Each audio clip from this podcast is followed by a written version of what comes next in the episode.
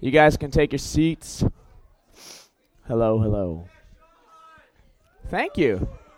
Thank you, Shun, as Damani calls me. Uh, yeah, glad you guys are here. Uh, if, as you guys know, we are currently in a series called Convictions. It should, ooh, uh, called Convictions. I think it's to come up. Maybe. Yes. Cool. And uh, we're not talking about how to stay out of jail. We are talking about things that are, are crucial if we're going to walk with God for the rest of our lives. And so tonight, we're talking about real responsibility. But before we start, would you guys just pray with me? Jesus, thank you, God. Thank you for uh, just bringing us here tonight, God. Lord, I pray, Jesus, Lord, you used weak and foolish things to shame the wise, God, and I pray you would use me tonight, God. Lord, I admit that I am weak and foolish apart from you, Jesus, and I need you. So, Holy Spirit, would you speak through me and speak to us and be here? We love you, Jesus. Amen. Awesome. All right, who has ever read ridden a jet ski? Raise your hand. Yes, jet skis are the best. I grew up riding jet skis. Um, you know, someone once said that you can't buy happiness with money, but you can buy a jet ski. So you never see anyone sad on one of those. Um, But I grew up riding jet skis.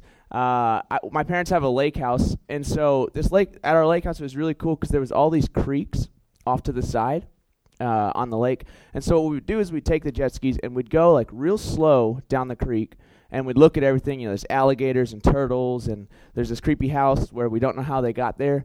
Uh, it was kind of you know scary, like uh, one of those movies where they're coming up with the banjo on the uh, canoe.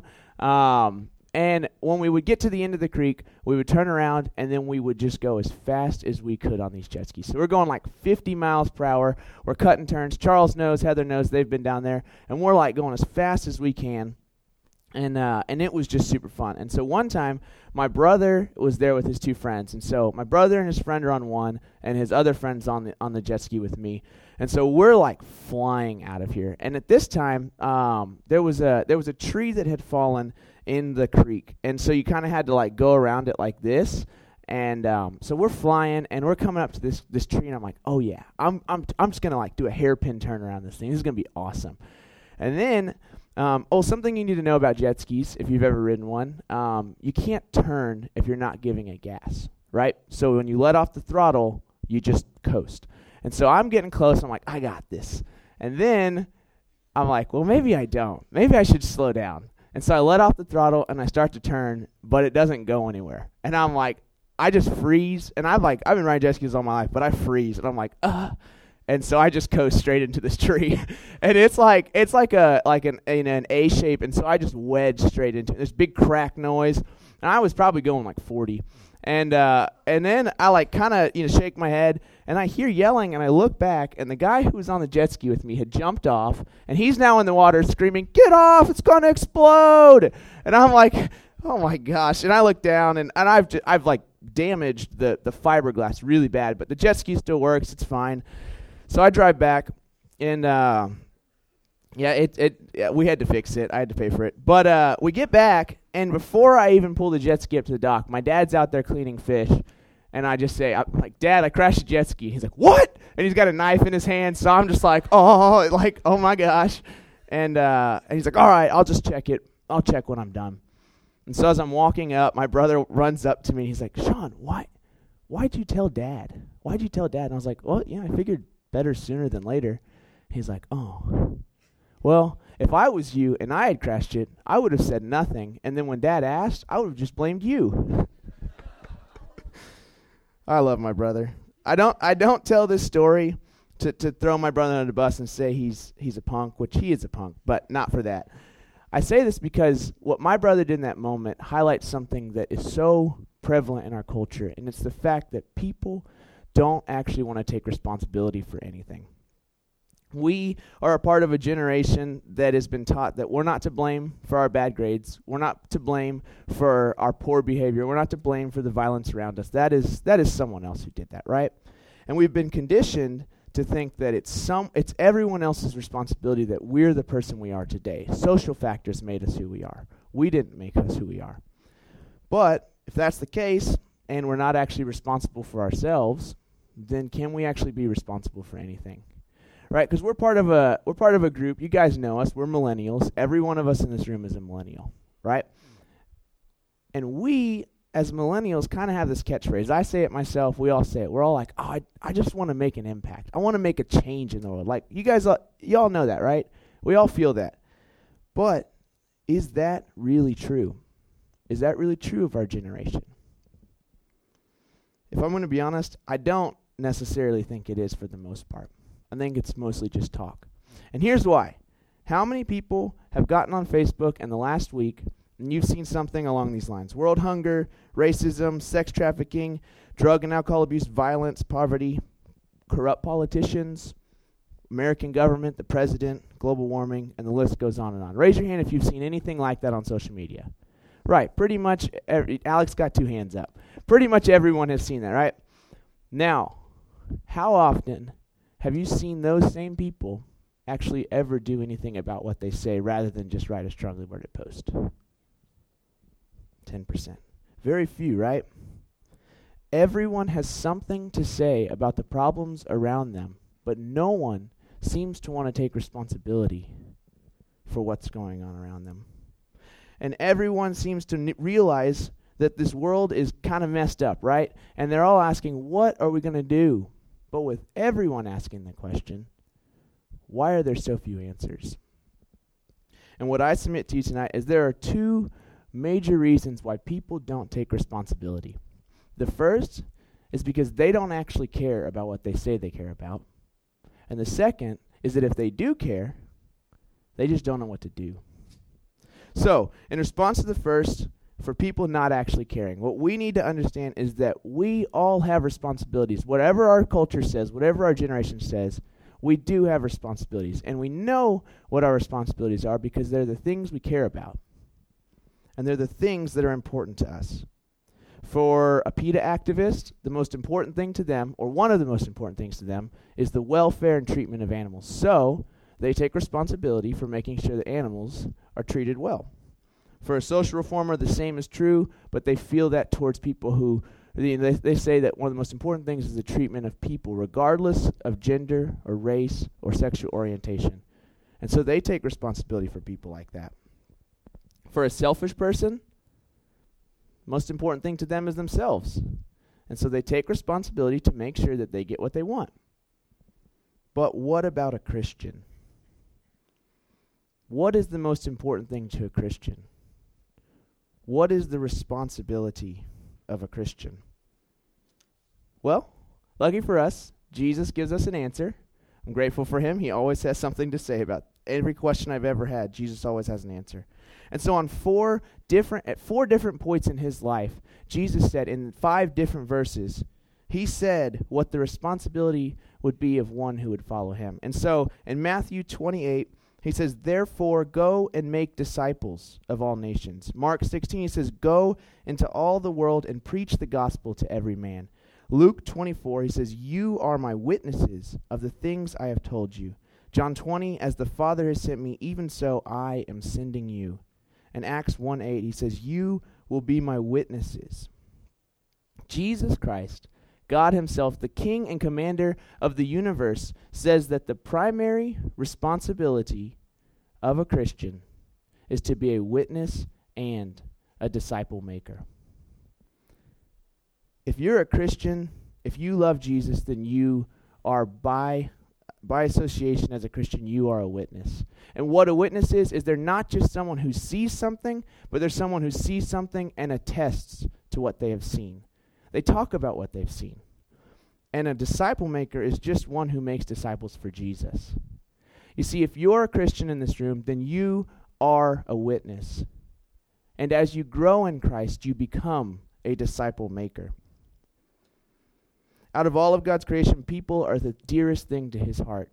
They are the crowning jewel of creation. We are God's crowning jewel.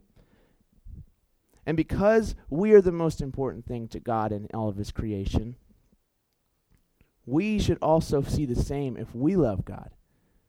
If we really do say we love God, then we should see in all of creation people are the most important thing, and we should be happy to take responsibility for people. This is God's call to every Christian and his hope for every man. that we would take responsibility for what's dearest to his heart. So, we take responsibility for what's important to us, right? If we don't actually care about something, why? I mean, right? Like if we don't care about something, we're not going to do anything about it. But if we do care, then we're going to do something. So, what do you do then if you do care, but you don't know what to do? Are there any is there anyone in this room who's like me where if you're like like someone's like, "Hey, could you do this for me?" and you like r- you work really well if they give you like do this this and this, right? Is there anyone else like that? Cool like it I know Christopher is. He can't even buy milk if you don't tell him what the right milk is. Right, but like if I were to ask some one of you to build this desk and then I was like, "Oh, by the way, I burned the instruction manual. Good luck." Like that would suck, right? well, Jesus is not a jerk. He's not cruel and he gives us a framework in order to take up our responsibility. And I believe that framework is Acts 1 8. And so it'll be on the screen and it reads, But you will receive power when the Holy Spirit has come upon you, and you will be my witnesses in Jerusalem, in Judea and Samaria, and to the ends of the earth. Now, contextually, what is happening here? Jesus has risen from the dead. He's about to ascend to heaven. And these are the very last words he ever says to his disciples because he understands that they are about to go and take everything he ever taught them and they're going to go start the church. Right? What they started is why we're here now. And Jesus understood that they know that they have a responsibility, but they're probably in the same place. They're like, well, what do we do? Like, and so he tells them, and he tells them that they are to go to Jerusalem, to Judea and Samaria, and to the entire world. And I believe his framework for them is also the same for us. We are to be witnesses and disciple makers to our Jerusalem, to our Judea and Samaria, and to our ends of the earth. So, what is our Jerusalem? We'll start there. Well, obviously, none of us live in Jerusalem. We live in Morgantown, right? And we're not going to Jerusalem. And he wasn't talking about going to Jerusalem. So we don't. Good thing for you, you don't have to buy a plane ticket. Um, but if we look at what it meant for the disciples, what we see is that it was a matter of where they were at. This just how, just so happened, Jerusalem just so happened to be the place where they were at when Jesus gave them the command. And so he said, start where you're at. And so when we ask, what is our Jerusalem? It's simple. Our Jerusalem is where we are when Jesus calls us to responsibility. And for us, our Jerusalem is West Virginia University. The disciples were in Jerusalem when he gave them the command to go, and so they started there. And we are here, and Jesus gives us the command to go and take responsibility, so we start here. So, what does it actually look like then to be a witness and a disciple maker to our Jerusalem, right? What does it practically look like? Well, every time, again, I said it, when I have questions, I go to the Bible. And the book of Acts man, guys, the book of Acts has so many answers to this. And first of all, this is just a, a, a quib. The book of Acts is better than any movie you'll ever see. It is the craziest story. Like, if you've never read it, you should read it and just read it in one sitting. It is the craziest story. So much stuff happens. And as I read the book of Acts, I see, and I, I was looking, I was like, what is, the, what is it that the disciples did with the responsibility as witnesses and disciple makers. What did they do? And guys, there is so much stuff I can't even start to talk about it. So I'm only going to pick a few things. But there is tons of stuff that they did. And so the first thing that I want to point out that they did in their responsibility is that they never stopped talking about what Jesus had done in their lives. The reason I start with this one, and I want us, and, and this is the the bedrock for what, what all of this looks like is that you do not have to be a small group leader in Chi Alpha to be a witness for Jesus. You just have to have a story of how Jesus has changed your life. You see, the Bible says that what happened in your life, if you have been radically changed, it, the Bible says that is a miracle. And there is power in miracles. There is a power in your story that when you share it, the world around you will see that there is something that you have that it longs for. Have you ever actually shared your story, though? Have you shared your story with people? Have you shared your story with your roommate who doesn't know Jesus? Do they know what Jesus has done in your life? Do your friends that you hang out with outside of Chi Alpha, do they know that Jesus has changed your life? Does your small group even know what Jesus has done? You will be surprised by how powerful your story actually is when you share it. Because your story isn't just about you. It's about what Jesus do, has done in you. And when you share Jesus with someone, man, you guys are all here tonight because Jesus, because of Him. It's not because of any of us. It's not because your small group leader's winsome or funny. It's because of Jesus. Another thing that we see that the disciples did that we can follow is that they gave what they had. There is this beautiful story in Acts 3. It's one of my favorite stories in the Bible where there's this man, he's 40 years old. He's been begging for money for his entire life. He, he's paralyzed, he can't move. And, and John and Peter walk by one day, and the man's like, Please give me money. And Peter stops and he looks at him and he says, Silver and gold I do not have, but what I have I give to you. In the name of Jesus, stand up. And the man gets healed right there after 40 years. And what we see from Peter's example is that though we may not have much to give, we must still give what we do have. I realize you guys are college students, okay? I know what it was like. Not even two years ago, I was a college student. And I know what it's like to have very little money, very little time, very little resources. We understand. But there's not a single one of you in this room who has nothing. You all have something to give. I think it's been it's one of my favorite things to watch people give their life to Jesus. Uh, been watching you guys and seeing, you know, and you get excited and you're like, "Oh man, this is so cool! I want everyone to know. I want I'm." And you go to your roommate and you're like, "Hey, you want to come to Chi Alpha?" And they're like, "No." And then you're kind of like shell shocked and you're like, "I don't know what else to say." oh. And you just get to this point where like I don't you really don't know what else to do. What else can you do to share the love of Jesus with them? Can I tell you that one of the most powerful things my small group leader ever did for me to show the love of Christ was that he bought me a meal. I'm not exaggerating. It was one of the most powerful things he ever did. He paid for my meal. He laid down his money to show the love of Jesus to me.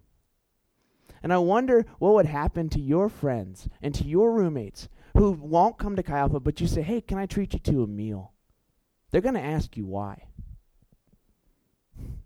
What about you guys who, when you open your wallet, it goes, and a bunch of dust comes out? What about you guys? What do you have to give? I, you guys don't have money, I know. You guys have your time. Give your time. When I think about people who give up their time, there are three of you. Like I said, I like to watch people. I'm not creepy. I just really I observe. I'm very observant. And uh, and there's three people who I've watched throughout this year who do this so well. Dalton is one of them. Taylor Mullins is one of them, and Tika is one of them. And it's so cool because every week I see Dalton. He comes down here after Chi Alpha and he gives up his time. It's not a lot, ten minutes, but he comes down here and he helps put up the sound equipment every single week. Taylor Mullins, Homegirl is awesome. She is like reaching out to girls and then realizes that because her small group has 48 people in it, Taylor can't actually take care of everyone. And so Taylor Mullins is over here discipling girls, and she's not even a small group leader. She gives up her time. Tika, you're awesome. Tika, man, I heard about Ado was driving her through campus one day, and Tika was like, "Stop the car," and Tika got out and went and shared the love of Jesus to a girl walking home by herself. She gave up her time when she could have gone home and slept or done homework or anything else, but she gave up her time. Our responsibility as witnesses and disciple makers is to give what we have. And we believe that though it may not be much, Jesus always multiplies what we do give. The third thing that we see the disciples do in Acts is that they shared their lives with people. If we're going to take responsibility for people, then we have to invite them in. Many of you have friends who you see on a daily basis, but I ask this question Do you share your life with them, or are you just in proximity to them? Are you willing to talk to them about Jesus, or invite them to Alpha, or invite them to small group? Or are you more afraid how they might think you're weird? I'll tell you a funny story about how I tried to do this. Um, this was a fail. Uh, in college, I, my dorm was next to McDonald's, and so I would go there. And one day, I'm like ordering my food, and I noticed this guy over there. I'm like, oh, he's sitting by himself. I'm gonna go sit with him. I'm gonna talk to him about Jesus. I'm gonna get his number. We're gonna be friends. This is gonna be awesome. All right. And I like walk up with my tray, and I'm like, hey, can I sit with you? And he looks at me. He's like, no. And like before I can even say anything else, he stands up, takes his tray, dumps his food in the trash. He wasn't e- he didn't even finish and he left. Like he didn't even go to another table. He left. I don't tell you this cuz I I'm telling I'm not saying you're going to fail when you do this. You you won't. But you have to be willing to look a little bit of a fool, a little bit dumb if you're going to invite people into your life in the first place. Because if you're going to take responsibility for people, then you have to be willing to sacrifice comfortability and convenience so that people around you can know Jesus. You guys are college students and your life revolves around college. You came here to get an education, yes. But God has much bigger plans for you than to just be a simple student. He has plans for you to be a witness and a disciple maker and a life changer. So we know what our Jerusalem is. It's where we're at. Right now, where we're at is WVU. So then, what is our Judea and Samaria? Well, for the disciples back then, their Judea and Samaria literally was it was old Old Testament terms and just meant Israel. It was the country of Israel. And in Acts 8, we see that there's this great persecution that happens, and all the disciples who are clustered in Jerusalem, out of necessity, they leave and they go into Israel and they start discipling and witnessing to people in a new context, but they're doing the same thing that they did in Jerusalem. And so for us, it's the same thing. Our Judea and Samaria is America, it's our country. Many of you guys, when you graduate, you're going to be doctors or engineers or accountants or whatever it is you got your degree in. And out of necessity, you're going to go into the workplace. Right? Makes sense? But what I want you to understand is that you do not stop having the responsibility as a witness and a disciple maker when you leave Chi Alpha. It is a lifelong responsibility. For the rest of your life, if you follow Jesus, this is what you're called to.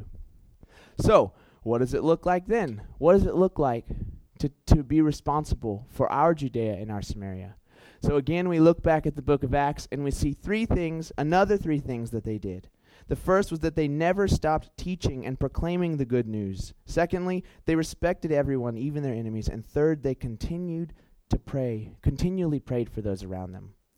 You guys, when you go into the workforce these next few years, because we've got four years with some, most of you, some of y'all are on the five year plan. You'll be here for a little while, or seven.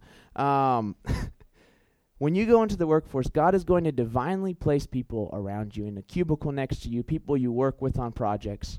They're going to be there because God has put them there so that you can witness to them, and as you invite them into your life, you can disciple them. One of my heroes who does this so well is a friend of mine from college named Buki. And Buki, dude, he was on the football team. That's his nickname. That's not his real name. His real name is Marquise. But uh, Buki he uh, he was on the football team. This dude was so good that he actually had NFL scouts looking at him. Like he was gonna go and play for the NFL, but Buki had a dream because he wanted to be a football coach. That's where his passion is, and so he wanted to follow his passion. So he's a high school teacher now, coaching football. And the reason why Buki is one of my heroes is because he is absolutely unashamed to talk about Jesus. The same way Jordan said, he does stuff like that where he's putting stuff on the board for his students to read. He's inviting his coworkers to church. He's talking to them at his lunch break saying, This is what Jesus is doing in my life. And Buki's not dumb about how he goes about this, right? He he works in the school system. He can get in big trouble for talking about his faith. He's not dumb about how he does it, but he does understand that if he were to lose a job over this, it would be worth it for his king. And Buki, like so many other Christians, understands this truth that he is a thermostat, not a thermometer. You see, a thermometer just set, it just tells you what the temperature is. But a thermostat, it sets the temperature. If you are a Christian and you are in the workforce, your responsibility is to set the spiritual temperature for the people around you. Man, that's cool. You're going to have responsibility to witness and disciple to your coworkers. But I want to let you in on a little secret right now, too. If you, if most of y'all have worked, right? Is there anyone who's never had a job? Damani, cool. He has a job. Okay, this is that you you all know what this when I say it, and it's going to be true for the rest of your life. You are going to work with people you don't like, right? Everyone knows what it's like now, and it's going to be like that for the rest of your life. I'm sorry. You're going to work with people you don't like. So, how do you disciple to someone you can't stand? Like, how do you witness to someone that you just can't stand being around? A friend of mine in college named Nina, she worked at Taco Bell. Um, great place to work. That's sarcastic. I don't like Taco Bell. Uh, so she worked at Taco Bell, and she worked with this girl that was just awful. She couldn't stand this girl. And so she starts praying. And she's like, God, would you change this girl? God, please change this girl. I don't like her. Would you change her? and she prays for weeks. And God doesn't do anything. Nothing happens. And then one day, while she's praying, God speaks to her and he says, Nina, you keep praying for me to change her, but why haven't you asked for me to change you?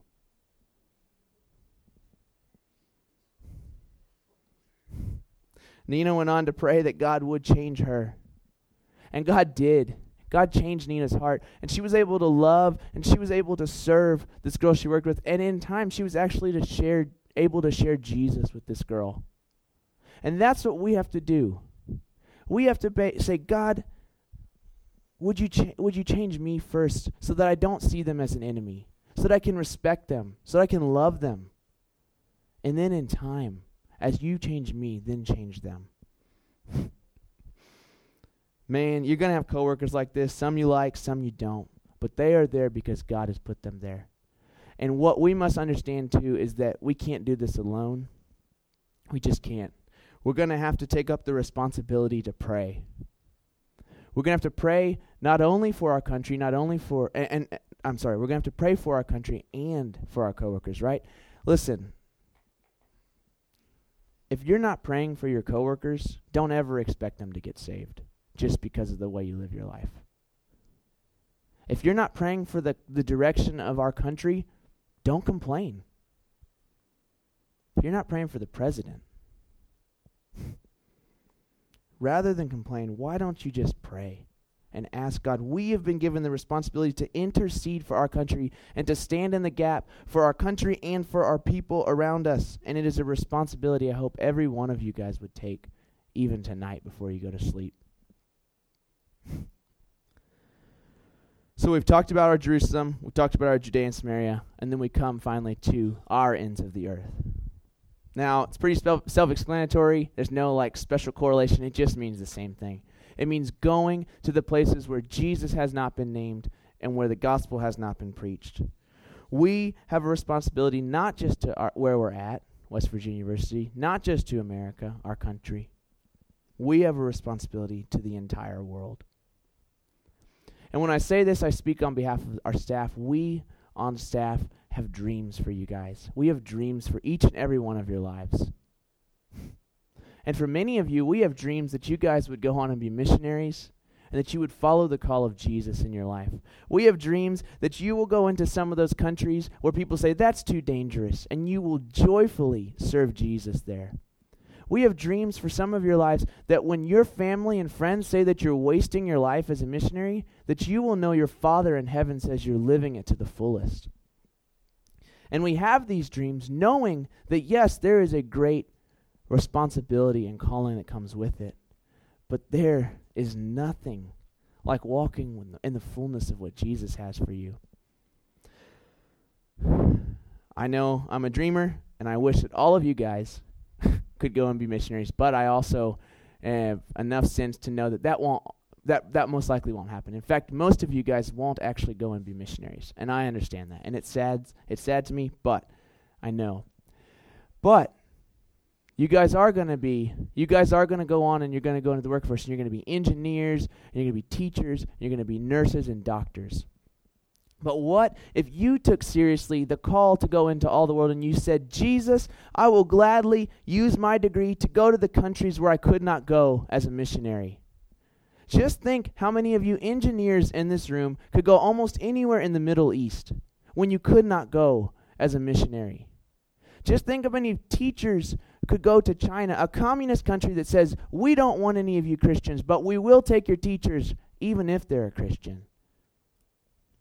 Just think how many of you nurses and doctors could go into some of the most closed countries in the world because you have something to offer that they don't have. And I'm not just talking about medical expertise. Our responsibility is to go into all of the world and to witness to and disciple people for Jesus. We are called to reach the entire world if we are ever to see the coming of God's kingdom and to see Jesus again. But what I love about Jesus, I love him. He is not he doesn't just partition out little bits of responsibility. He gives this responsibility to the world to all of us. Even those who will never go. You may work here for the rest of your life, but you still have a responsibility to the world. You have a responsibility as a sender. And this is why we do offering. We we encourage it now.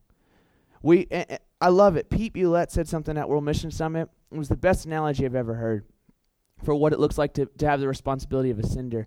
He said that it's like there's this deep, dark well where all the lost children of God are stuck and they cannot get out. And what the missionary has said is that I am willing to go down in there, but I need someone to hold the rope. And that is what the responsibility of to the world of those who stay is, is to hold the rope. But you're not called just to hold one little measly rope. You're called to hold as many as you can. So you should be my hope is that you would be saying, you know, I don't need to eat out every Friday night if it means I can hold another rope. I don't need to get a 55-inch TV and surround sound if it means I can hold another rope. We all have a responsibility to the king, and we must be willing to lay down all to follow him. We must be willing to lay down our time, our money, our resources, our convenience, our plans for our lives. Dick Brogden once said this Why is it that we are willing to let our sons and daughters die on the battlefield for Uncle Sam, but we are not even willing to let them serve on the mission field for King Jesus? If you're going to take responsibility for the entire world and see people come to know Jesus, then we will have to lay some things down. But guys, it is the most beautiful thing. I've there's nothing more beautiful, nothing more exciting that has ever happened than to watch someone give their life to Jesus. I've never seen anything like it, and it is worth everything. I said at the beginning, that there are two reasons why people don't take responsibility. Firstly, because they don't actually care, and secondly, because they don't know what to do. But if you are a Christian, if you follow Jesus, then you know why you care and you know what to do. And you see, the responsibility of a Christian is not primarily to fix the problems of the world, it is to make disciples of Jesus. But when you make disciples of Jesus, you will inevitably fix the problems around us in the world. And this is because what's wrong with the world is not a social problem, it is a sin problem. And the only biblical way that a sin problem can ever be dealt with is a radical encounter with Jesus and having Him give you a new life. But what I love about Jesus, I love that, that He is God. I could never think this up the way that Jesus has set up his kingdom is that we, as his followers, are the ones who introduce the lost to him. And so, what we do as reconcilers is we take their hand and we take his and we bring them together. That's what it looks like to disciple. That's what it looks like to witness. That is our responsibility to take people and introduce them to Jesus and walk with them in him. If you're a Christian in this room, whether you're a small group leader or not, this is your responsibility. You are to be a witness and a disciple maker. We have a mission from God to find the lost, to love the unlovable, and to restore the wayward son or daughter to their father. And if you're not a Christian in this room, then it is my hope that you would want to join the family of God and that you would know what it means to be a part of this family. You will not be able to sit idly by and do nothing. You will have responsibility too if you're going to be a part of this family. But what a beautiful and joyous responsibility is to see lives changed, to see freedom come to people who are enslaved, and to rejoice with God as His lost children come home. I want to call Katie and Christopher back up, or not back up, call them up. And our response tonight is going to be very simple. It's going to be two things. The first thing we're going to do is that we are going to thank God for the people who have taken responsibility for us. And so what we're going to do in a moment when when when the lights go off is that we are going to get into our small groups. And I'm going to have the small group members pray over their small group leaders. And so what I want is that as you guys get in your small groups, would, would everyone in your small group just lay your hand on your small group leader? And only one of you needs to pray for time's sake. We would be here all night with some of the small groups. Ashley, 43 girls. But just one person, if just one of you would pray and thank God. Thank God that your small group leader said yes to taking responsibility for your life. And would you pray blessings over your small group leader? Pray that God would touch them and bless them for them taking responsibility for you. And then for the second part of a response, after you've prayed for your small group leader, if God has t- spoken to you tonight, if you feel you're saying, you know what, I just, I don't, I've called myself a Christian and I've never actually taken responsibility. Or if you feel God urging you to take responsibility, or if you're not even a Christian, but this has just rocked you and you want to take responsibility, then would you ask your small group leader to pray for you? And I've already told the small group leaders, and they're ready to pray for you, and they're excited to pray for you. You see, taking up responsibility for people is not something that you, you know, you have to wait your whole life to do. This is something that you can do tomorrow. You can do it tonight on the PRT ride home. You can do it tomorrow in your classrooms or at the Lair when you're eating lunch. And I want you to know that as you take responsibility for people, that there are eternal ripple effects. Think eternity will never be the same when you say yes to responsibility and you go and witness and disciple the people around you. So now we're going to get into our small groups. And first, we're going to pray for our small group leaders. And then, if you want prayer to take responsibility yourself, then would you ask your small group leader to pray for you? We can go now.